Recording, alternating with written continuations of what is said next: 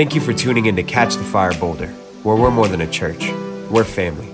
Today's message is brought to you by Pastor Steve Owings. If you would like to find out more information about this podcast or other resources, go to ctfboulder.com. I think that uh, it's so easy to get wrapped up in everything that's going on in the world that we're putting a magnifying glass on so many little tiny things and and all these idiosyncrasies and everything going on in the world but i got to tell you god has so much going on and he uses the schemes that the enemy comes up with for good. And i think we really need to be focusing on what the good is. Uh, today i'm going to be teaching out of the book of jude and uh, in the Greek, the, the actual name is, is actually Judas, is what it says in the Greek. But uh, the, the, the book of Jude was written specifically to a community that had been influenced by false teachers and by foreign ideas. They, they had been taken off of what the apostles gave, and they had kind of been uh, led astray. And so they were bringing in things that were foreign to the gospel. And Jude was writing as a warning to persevere in both believing in our faith and also living out our faith and also doing it in a very timeless manner. I think everything that Jude wrote uh, just was coming to, to, it was true then and it's just as true today is, is what he was talking about. Uh, the false teachers, they had perverted the message of God. They had perverted the grace of God. They, they had distorted the whole gospel. And that is happening over and over. Another striking fact that you're going to discover in uh, reading Jude's letter is that Jude refers to extra biblical books. And uh, so many times we're thinking, well, if it's not in the Bible, then it's not. But you know what? There's all kinds of history that isn't in the Bible that is, because it's still history. It still really happened. It was still really there. And it's other people's perspective sometimes of what was happening. Uh, it's not scripture, but that doesn't mean that it didn't really happen. That doesn't really mean that. And so in the book of Jude, uh, he refers in verse 9 uh, to the assumption of Moses in verse 9, and that comes out of the book of Enoch, of First Enoch. And uh, also verses uh, 15, 14 through 15 also comes out of uh, the book of Enoch or the Assumption of Moses, part two. And I think that sometimes we prejudge and we say, oh, no, no, how could you ever say that? Or, or how could you ever talk about it in your book? It's not talking about that book as Scripture, it's talking about it as backing up Scripture. It's talking about the reality of Scripture. And so uh, I just wanted to go through this today. Jude, the book of Jude was written, and when you read through the book of Jude, the message is very clear. He needed to urge the believers to vigorously defend, and cherish the gift of salvation. He, he wanted them to fully get involved and just totally get immersed in what God had given them. And intruders had sowed seeds of false teaching among the believers. They were causing chaos. They were causing confusion. They were making some people think that you have to work, that, that after you're saved, that isn't good enough. I got to tell you, the scripture is very clear. After salvation,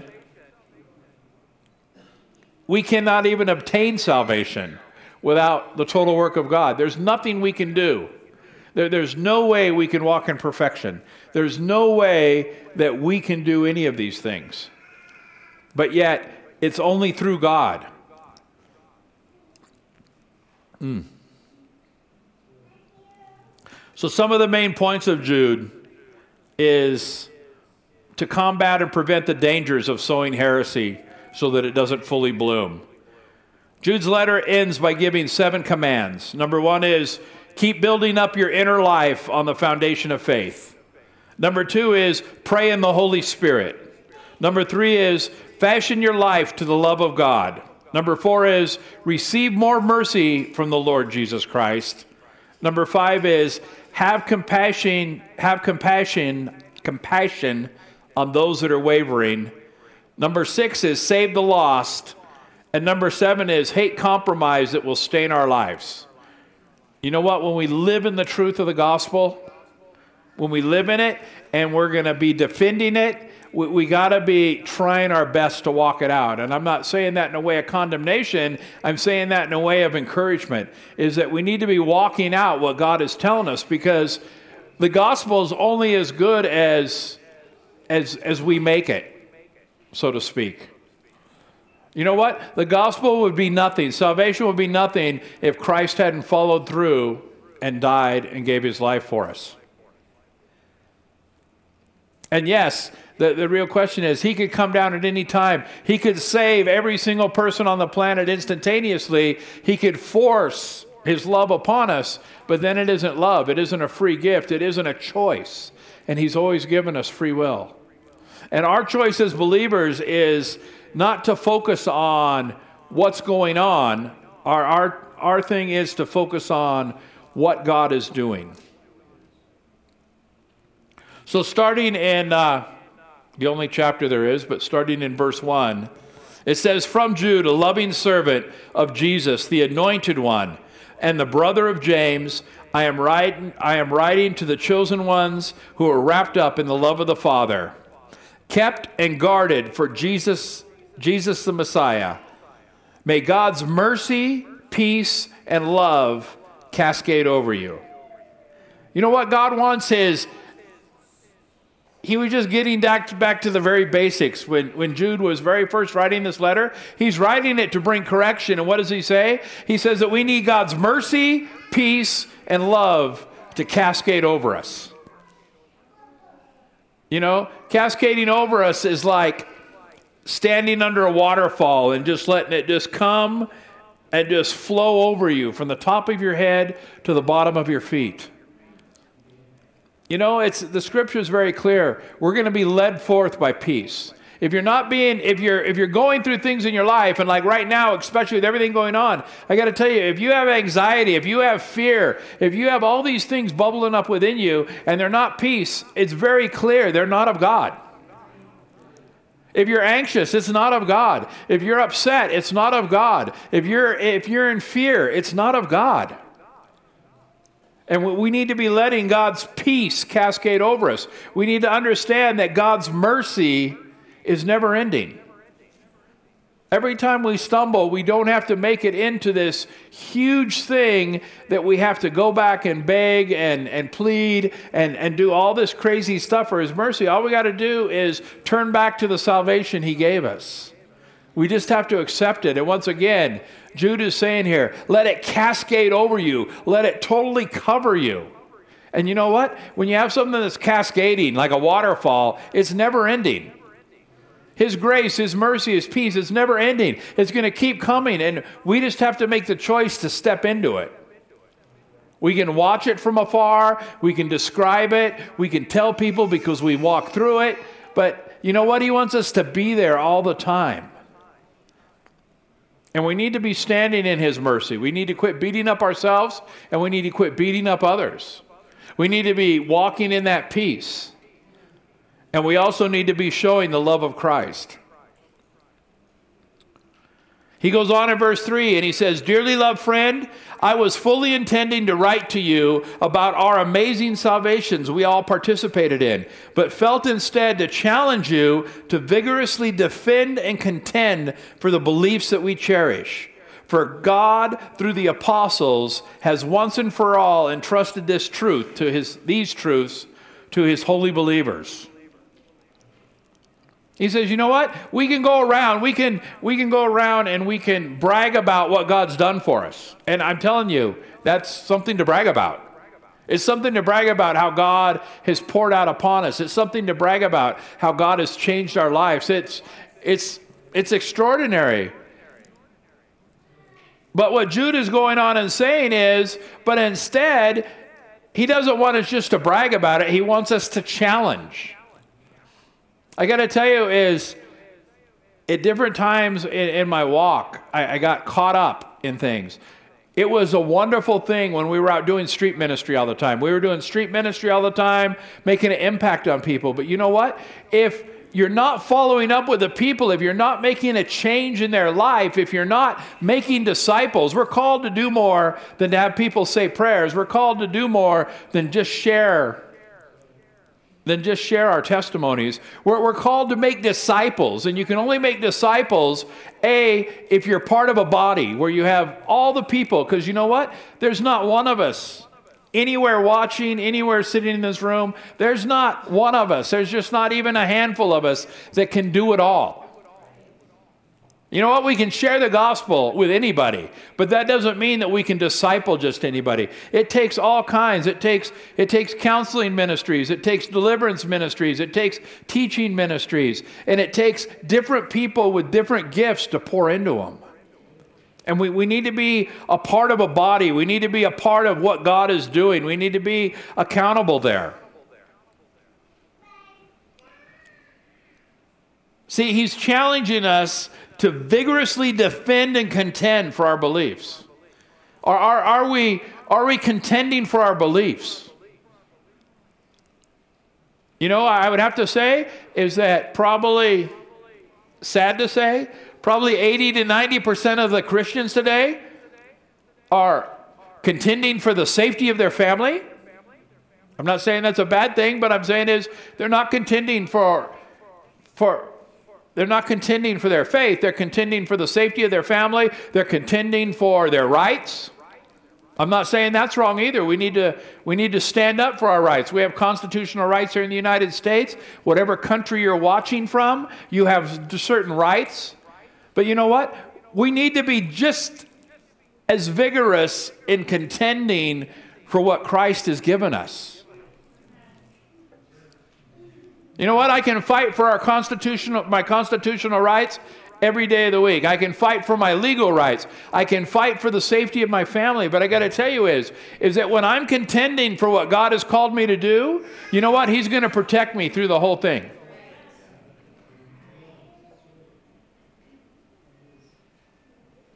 And if not, I'll be like Stephen and you just get stoned to death in the street. And that was what he was called to do, and even up into the very end, he was contending for the salvation of those God had called him to.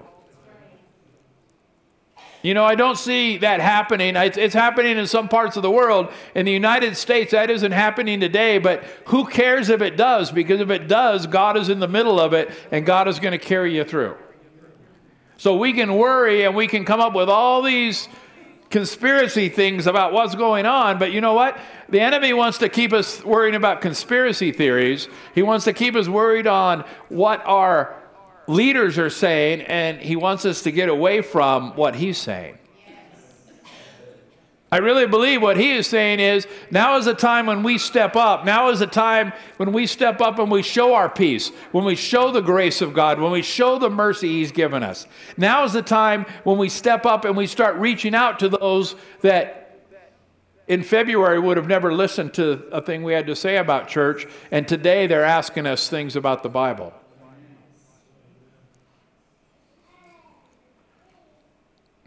It's kind of interesting that through this whole thing, I don't know if people realize it, some people look at it as a hindrance, but you know what? God's kind of cleared the deck.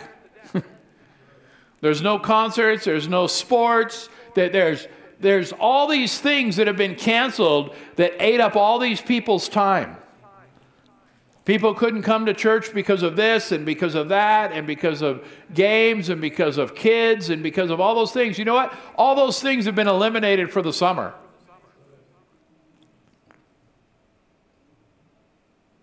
And so, you know what? We can complain about what's being eliminated, or we can say, All right, God, what's your purpose in this?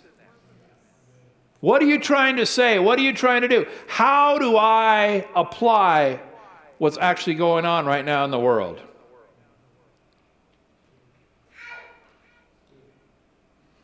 In Jude, in verse 4, he goes on and says, There have been some who have sneaked in among you unnoticed. They are depraved people whose judgment was prophesied in the scripture a long time ago. They have perverted the message of God's grace into a license to commit immorality and turn against our only absolute master, the Lord Jesus Christ. I need to remind you that even though you're familiar with it, that the Lord Jesus saved his people out of Egypt, but subsequently destroyed all those who were guilty of unbelief. In the same way, there were heavenly messengers in rebellion who went outside their rightful domain and authority and abandoned the appointed realms. God bound them in everlasting chains and is keeping them in the dark abyss, in the netherworld, until the judgment day, until the great day. And in a similar way, the cities of Sodom and Gomorrah and the nearby towns gave themselves into sexual immorality and the unnatural desire of a different flesh. And now they all serve as an example of those who experienced the punishment of eternal life.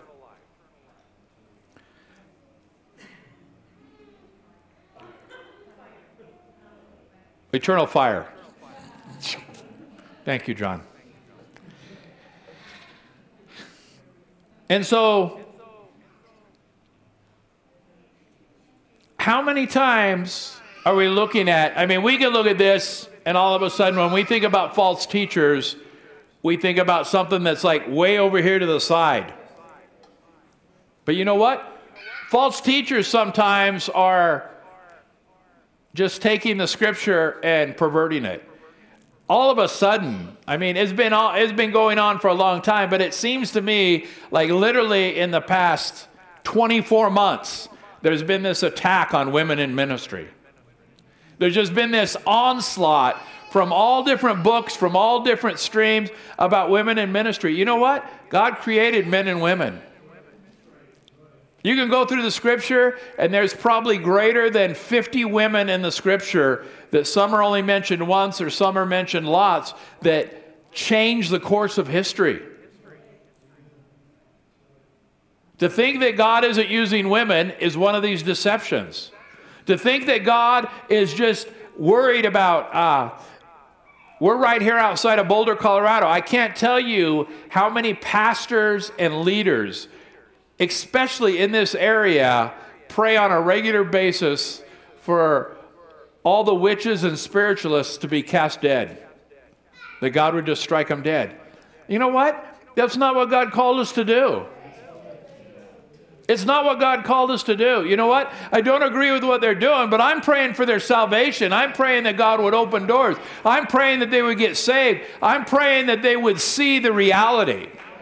You know what? I can walk down the Pearl Street Mall and there can be all kinds of people reading cards and stuff, but you know what? I don't need to tell them they're wrong, but it's not even a bragging thing. I can just walk over by their table and they usually stop reading and say, I can't continue until that man leaves. And you know why? Because I carry the Spirit of the living God. I'm full of the Holy Spirit. I am the temple of the Holy Ghost. And when I go there, I know who I am. And just because that person's listening to other things, you know they're listening to other things because you know what? Light cast away darkness. And so when, when, when I step up close to the table, I don't even have to be at the table. When I get close to the table, the light comes and the demons flees and something quits talking. The Ouija board stops moving, the, the, the cards stop talking, the, the roots and the tea leaves and the, and the crystals don't do their thing anymore. And I got to tell you is, even if they get mad, they know that there's something greater in me. there, there's something greater in me at that moment. And you know what? Even if they get really mad, I know that it makes an impact on their life for good. And I don't have to tell them anything about what they're doing is wrong.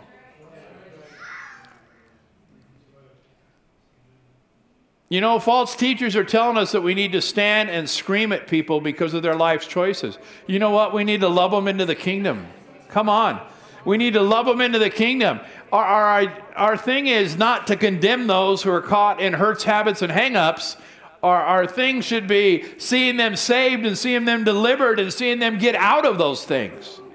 Seeing where they would no longer be caught up in hurts in habits, in hangups, in addictions, in compromise. You know, God didn't condemn us into the kingdom, so what gives us the right to condemn others into the kingdom? It's those false teachers. It says they went unnoticed. Why? Because everybody's looking at the letter of the law and everybody has an understanding. You know what? When Jesus walked, he kind of threw the un- understanding and he doesn't go through step by step. He didn't go and overthrow everything. But I'll tell you, everywhere he went when he was confronted by man's understanding of his father's law, Every single time he was confronted, he just straightened him out. And he usually straightened him out with the scripture, or he straightened him out with another law, or he brought full explanation at that moment in time.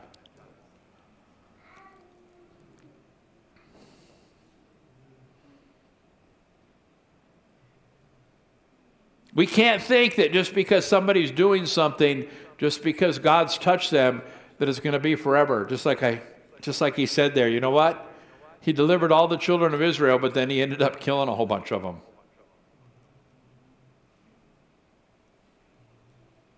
Think about Jesus. He chose 12 knowing that one was going to come against him. Even more, just knowing the very character of God. Knowing the very character of God. He put Adam and Eve in the garden knowing that they were going to fall. But yet, he still had a hope. I really believe that Jesus accepted Judas, still having a hope. still having a hope that he would change. And you know what? It didn't change the way he treated Judas. He didn't treat Judas different than the other 11. At any time does it say he treated him different up until that time. And then even said, just go and do what you have to do. He didn't call him out and tell him, you know, he didn't excommunicate him from the group and say, You're not believing like us. And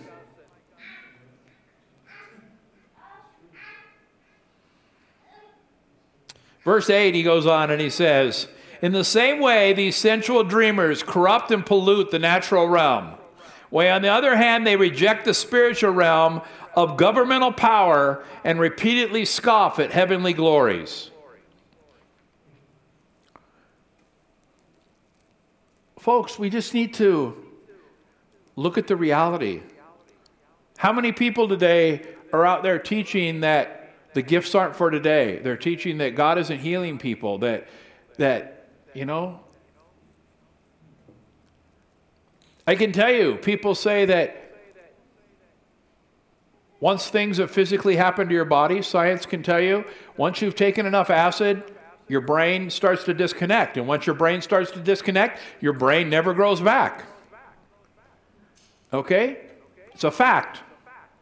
But you can't tell my wife that because she was there and now she's back. You can't tell Michael that because he was there and now he's back. They, they say that once you're an alcoholic, you're always an alcoholic. You know what? I was a hardcore alcoholic, I was a drug addict. And you know what? I'm not anymore. I don't have to stand up and say, I'm an alcoholic, because I'm not. And why is that? Because God has renewed me. God has rejuvenated me. He's taken, it says, Behold, all things are gone, and all things have become new.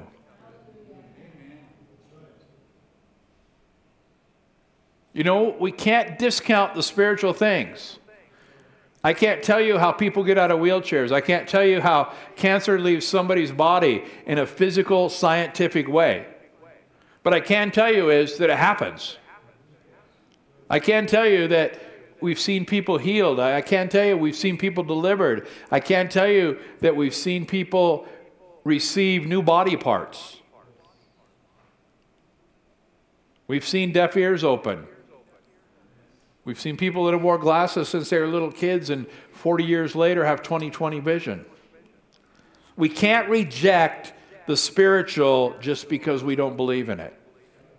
Just because it doesn't happen or we don't have an explanation.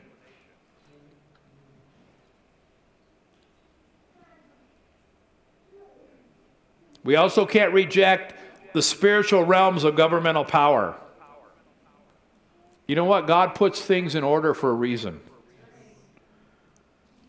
In verse 9, he says, Even the archangel Michael, when he was disputing with the devil over the body of Moses, dared not insult or slander him, but simply said, Lord Yahweh, rebuke you. You see, even Michael, standing face to face, the archangel Michael, standing face to face with Satan himself, didn't rebuke him, didn't talk down to him. He said, The Lord Yahweh rebuke you. He didn't even take it personal. He didn't say it was from him because he knew that he didn't have that authority.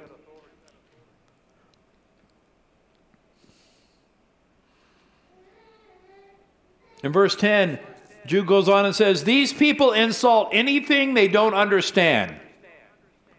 They behave like irrational beasts doing whatever they feel like doing because they live their lives, they live their lives by animal instincts and they corrupt themselves and bring out bring their own destruction. How terrible it is for them.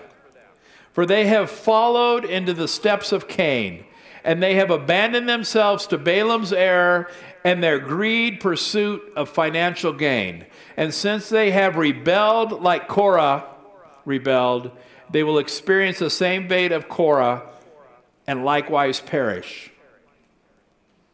See, God's saying, once again, He's the same yesterday, today, and forever, but so are we. We just go back and we repeat the same folly over and over and over again. And generations later, we're doing the same thing. And today, guess what? We're doing the same thing. We're behaving irrational and we're doing whatever we think is good. We're doing whatever we think is right. And that's not the way it should be. That's not the way it should be at all.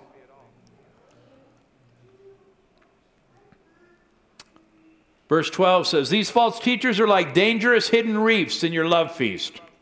They're lying in a wait to shipwreck the immature.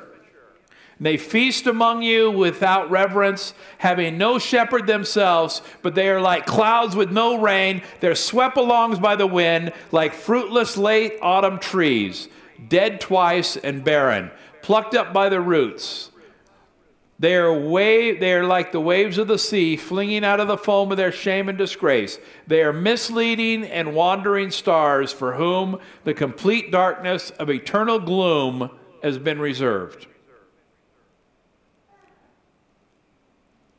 You know what I think we, we seem to forget? And when, when I was even reading this this week, I'm thinking about there are just groups of people they just go from this teaching to this teaching to this teaching to this place. Some of them move all over the country, some move all over the world, and they're just following truths of God, but they're never really applying anything. And they, they pick up a truth here, and then they go here, and they want to condemn all the children of God at another place. They want to go condemn all these people at this church because they're not doing this. And then they move over here and they want to condemn these people because they're not doing this. You know what? That's not what God's called us to do. That, that's not what He's called us to do.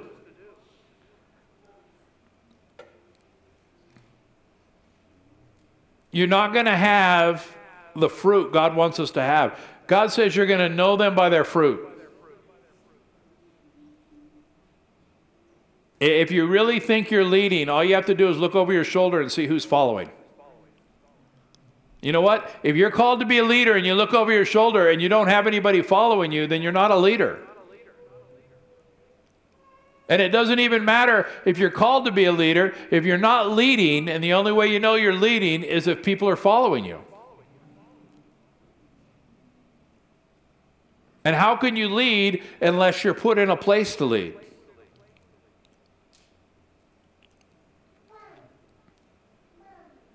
We need to quit wandering. We, we need to quit just doing whatever we feel like God's called us to do. And you know what? God's called lots of us to do stuff, but I guarantee you, with the same voice you heard Him call you and tell you what you're called to do, He's also telling you where to do it. He's also telling you who to be with. He's also telling you where to be. And he's not saying you only have to be there while you're comfortable. He says that you really need to be there until he tells you to move on, until he makes it clear. And on the other side, some people just stay someplace and they're like, God, I'm not going to leave until you bring a hurricane and you rip out all my roots and then you move me, like in The Wizard of Oz, where all of a sudden the house and everything's moving. You also don't want to be in that place either. When God starts showing stuff to you, you don't want Him to have to rip up your roots. You kind of want to pack up everything gently and move along. Because when He has to bring in a storm to move you, it leaves stuff behind too, and it hurts other people.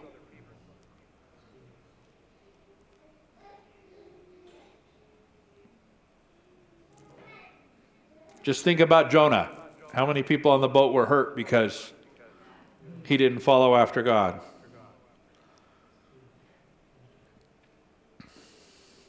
Verse 14 Enoch the seventh direct descendant from Adam, prophesied of their doom. And he said, Look, here comes the Lord Yahweh with his countless of myriad, countless myriad of holy ones. He comes to execute judgment against them all and convict each one of them for their own ungodly deeds and for their terrible words and ungodly sinners that ungodly sinners have spoken against him. These people are always complaining and never satisfied, finding fault with everyone. They follow their own evil desires, and their mouths speak scandalous things, and they enjoy using seductive flattery to manipulate others.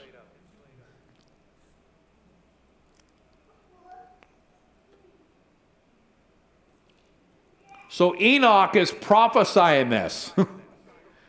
He's saying, Look what's going to happen.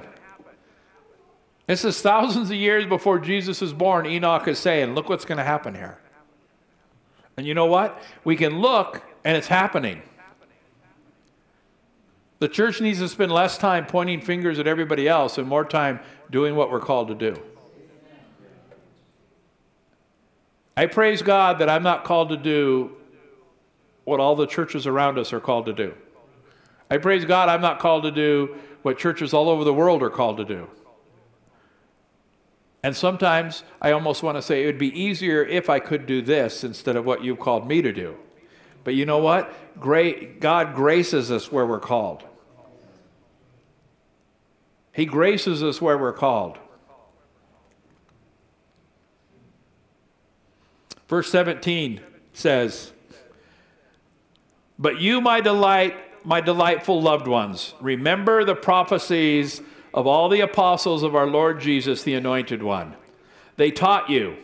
And in the last days, there will always be mockers motivated by their own ungodly desires. But people's, but these people cause division and are followers of their own natural instincts, devoid of the life of the Spirit.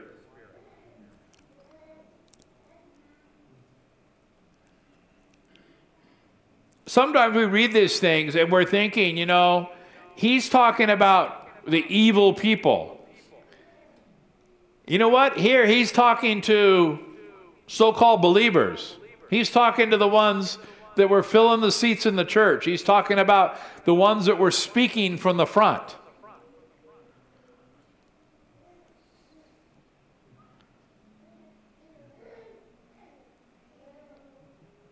See, they're going to cause divisions. Why? Because they're devoid of the Spirit. You know what? The Spirit is moving. I got to tell you, folks, that what we did last year is not necessarily what we're going to do this year.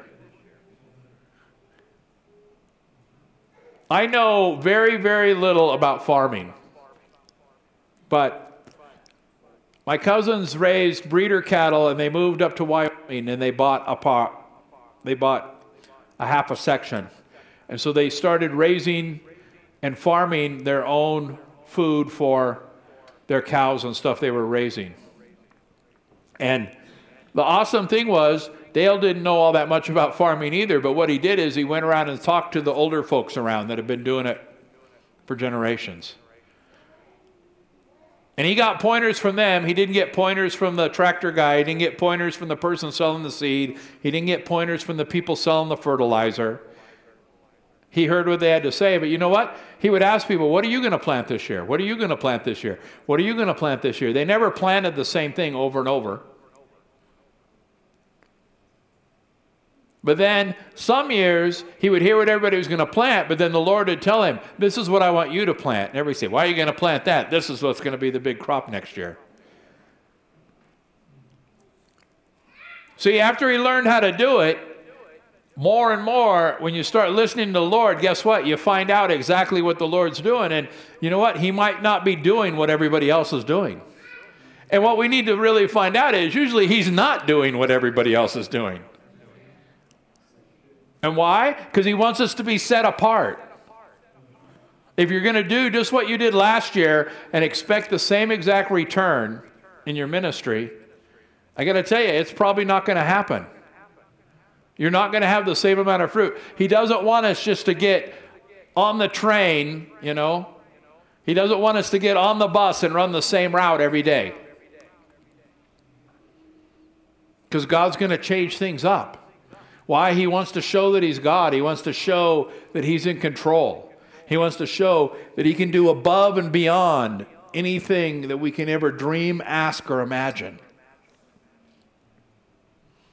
I got to tell you is those people today and those churches today that embrace what God is doing, embrace this change, embrace what's going on right now in the world, those that embrace it, not saying that I agree with it, but those that embrace what's going on and embrace what God is doing in this time are going to see great growth, both personal growth and corporate growth.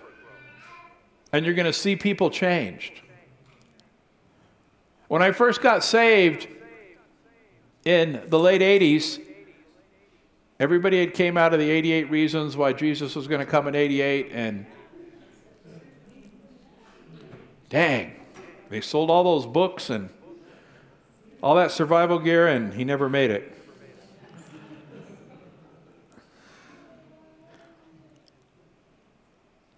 But the thing I couldn't figure out being a brand new Christian and being around people that were so adamant that he was coming at that moment.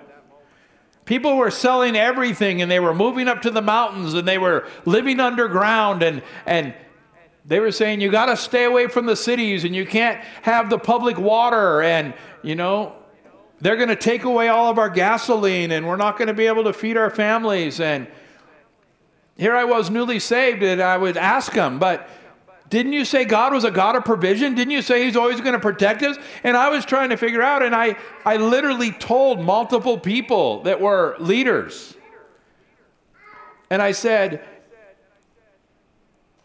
if God calls me to go to the inner city of New York, I'm going to be much safer there than living in a bomb shelter in the middle of 50 acres on the top of a mountain somewhere with my own water supply and 10,000 gallons of gas and a whole bunch of freeze dried MREs. All the ammunition in the world, all the bombs, nothing you have is going to save you because if God calls you to be in the middle of the city, that's where your protection is.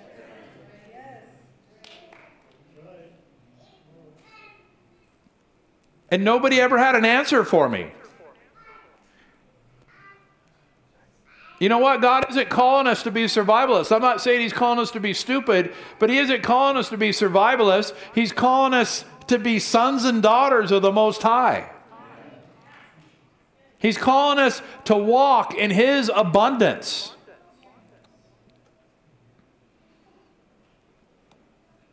There's crazy things happening right here in this building. There's, there, there's crazy things. I don't think people realize. I, I encourage you I don't, I don't even have to say anything, but I encourage you to press in and start just asking God, ask God what He's doing here. If you're, if you're a part of this body, ask God what He's doing here. And I would love for you to email it to us, to send it to us on Facebook Messenger, to call into the office. I, I just really want to know what God is saying to you and what you're seeing. And you know what? If you ask God, He's going to tell you. We spend all this time telling God everything, and He's trying to talk. We don't have to remind God. He's omnipresent. We don't need to tell him what's going on in our life. We need to ask him if what we're supposed to be doing, and we need to be listening. I can tell you, Michael is glad to be in the building.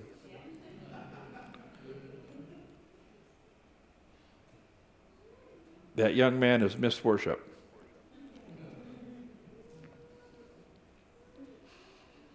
Verse 20 says, But you, my delightful, loved friends, constantly and progressively build yourself up on the foundation of your most holy faith by praying in every moment in the Spirit. Fasten your hearts to the love of God and receive the mercy of the Lord Jesus Christ, who gives us eternal life. And keep being compassionate to those who still have doubts and snatch others out of the fire and save them, and be merciful over and over to them, but always couple your mercy with the fear of God. Be extremely careful and keep yourselves free from the pollution of the flesh. And now, to the one with enough power to prevent you from stumbling into sin and bring forth faultlessness before his glorious presence and stand before him with ecstatic joy. To the only God our Savior, through our Lord Jesus Christ, be the endless glory and majesty and great power and authority from before the created time and now and throughout all the ages of eternity.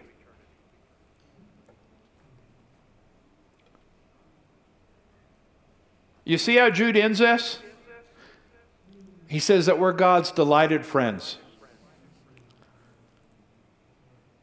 We're saying that He's called us to, to walk in the fullness. That, he, that He's called us to be all that we're called to be.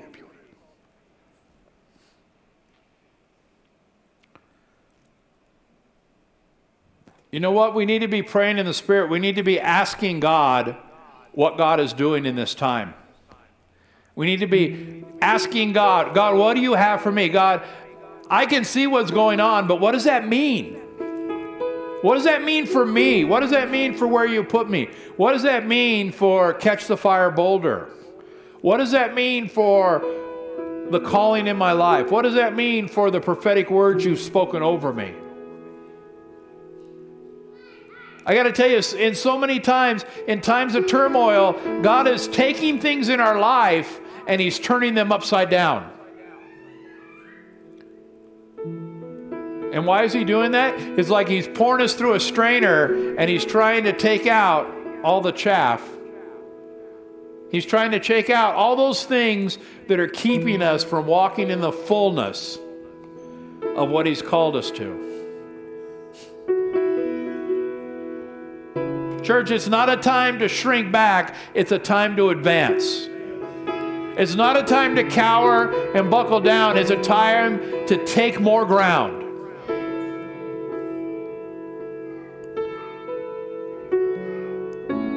You know, I'm sick and tired of people talking about the economy. I was talking with somebody this morning that sells cars and heard all these people talking about how car dealerships are all struggling. He says they don't even have enough people. It's so darn busy. So many people are coming in. They're buying, buying, buying. Why? Because it's a buyer's market.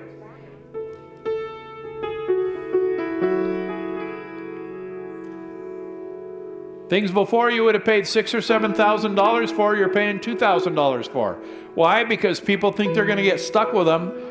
You know what? There's always an advantage when things are in up, when things are up in the air. And God wants us to take advantage in people's lives. I got to tell you, it's, I mean, I've been sharing this every week. I can't hammer it home any deeper. During this time, I've been able to share our messages. I've been able to share our prayer times. I've been able to share our worship times that people are doing. I've been able to share it with people that I was in the army with in the early 80s in Germany. And you know what? They're saying that changed my life. Why? Because now they're at home and now they had time to listen. And you know what? People that would have never spent a moment now or watching thing after thing and they're asking questions. And there's people writing in on our chat windows saying, you know what? I was healed today during worship. I was touched during this message. God came and He moved. That word really spoke to me and it's changing my life. Now is the time for us not to shrink back, but now is the time for us to take more ground. Now is the time you can share with people. And they don't have to come in the building. You can share with them, and God can still touch them right where they're at. And not only can He, He does.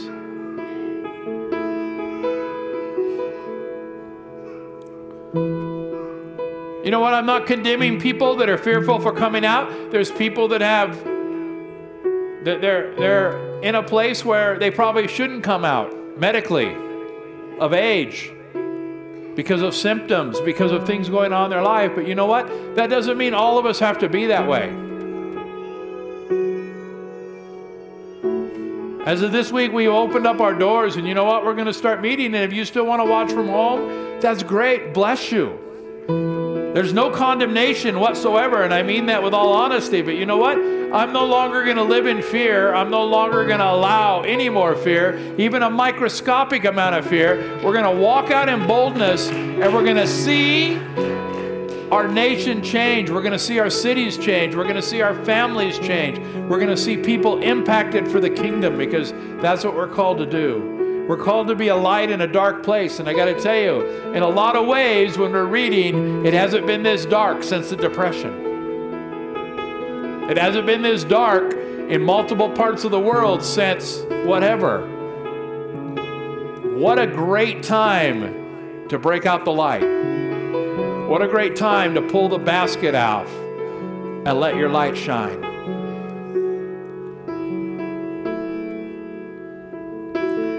So if you want to be one of those ones, whether you're at home, whether you're here in the room, I just want to encourage you right now. If you just want to stand up right where you're at, if you're at home, you can just stand up. If you're watching this a week from now, you can still just stand up because you know what? God's the same yesterday, today, and forever. I just want you to stand up and I'm going to pray that God would just put a boldness upon you like you've never had before. I really believe that right now, in this time that God is releasing provision. He's releasing provision right now in such a great and mighty way. Lord, I just get behind what you're doing. Lord, I'm not a name it and claim it person, but I get behind what you're doing, and I know in this time you're bringing provision to people that need it. Lord, I just ask for an increase. Lord, I, I just I just ask for promotions for your faithful people, Lord. We ask for jobs for those that don't have jobs. Lord, we ask for medical provision for those that need that. Lord, we ask for wisdom right now in the name of Jesus. Lord, I just release, Lord, such a boldness in people right now, Lord. People all over watching this, I just release your boldness now in Jesus' name. Lord, I pray that you would just infuse people's spines with iron. Lord, infuse our spines with iron that we'd be able to stand up and do what you've called us to do in this time. Lord, open our ears that we hear the orders that are coming from the thrones of heaven. Lord, from each and every one of the thrones that are crying out, Lord, Lord, give us the wisdom, Lord. Lord, give us the boldness you gave Michael, Lord, that we wouldn't take it on ourselves, so we wouldn't try and figure it out ourselves, but we would just say, Satan, the Lord rebuke you.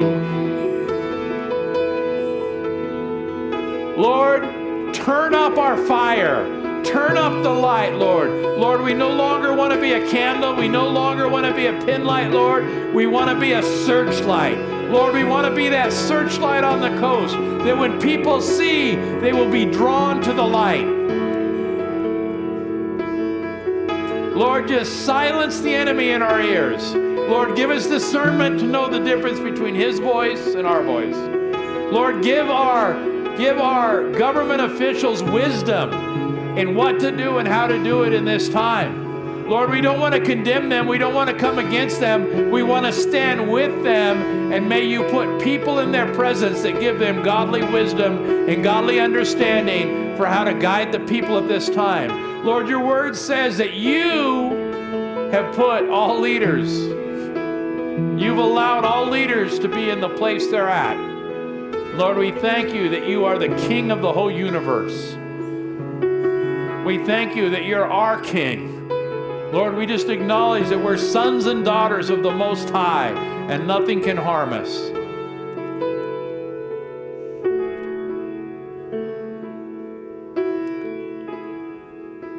Lord, we just give you permission today to come. Speak to us, Lord. Take away those things that are not of you. Wash them away, Lord.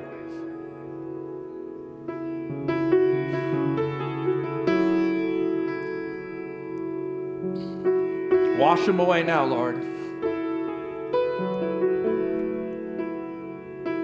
Take away those things, Lord, that are not of you.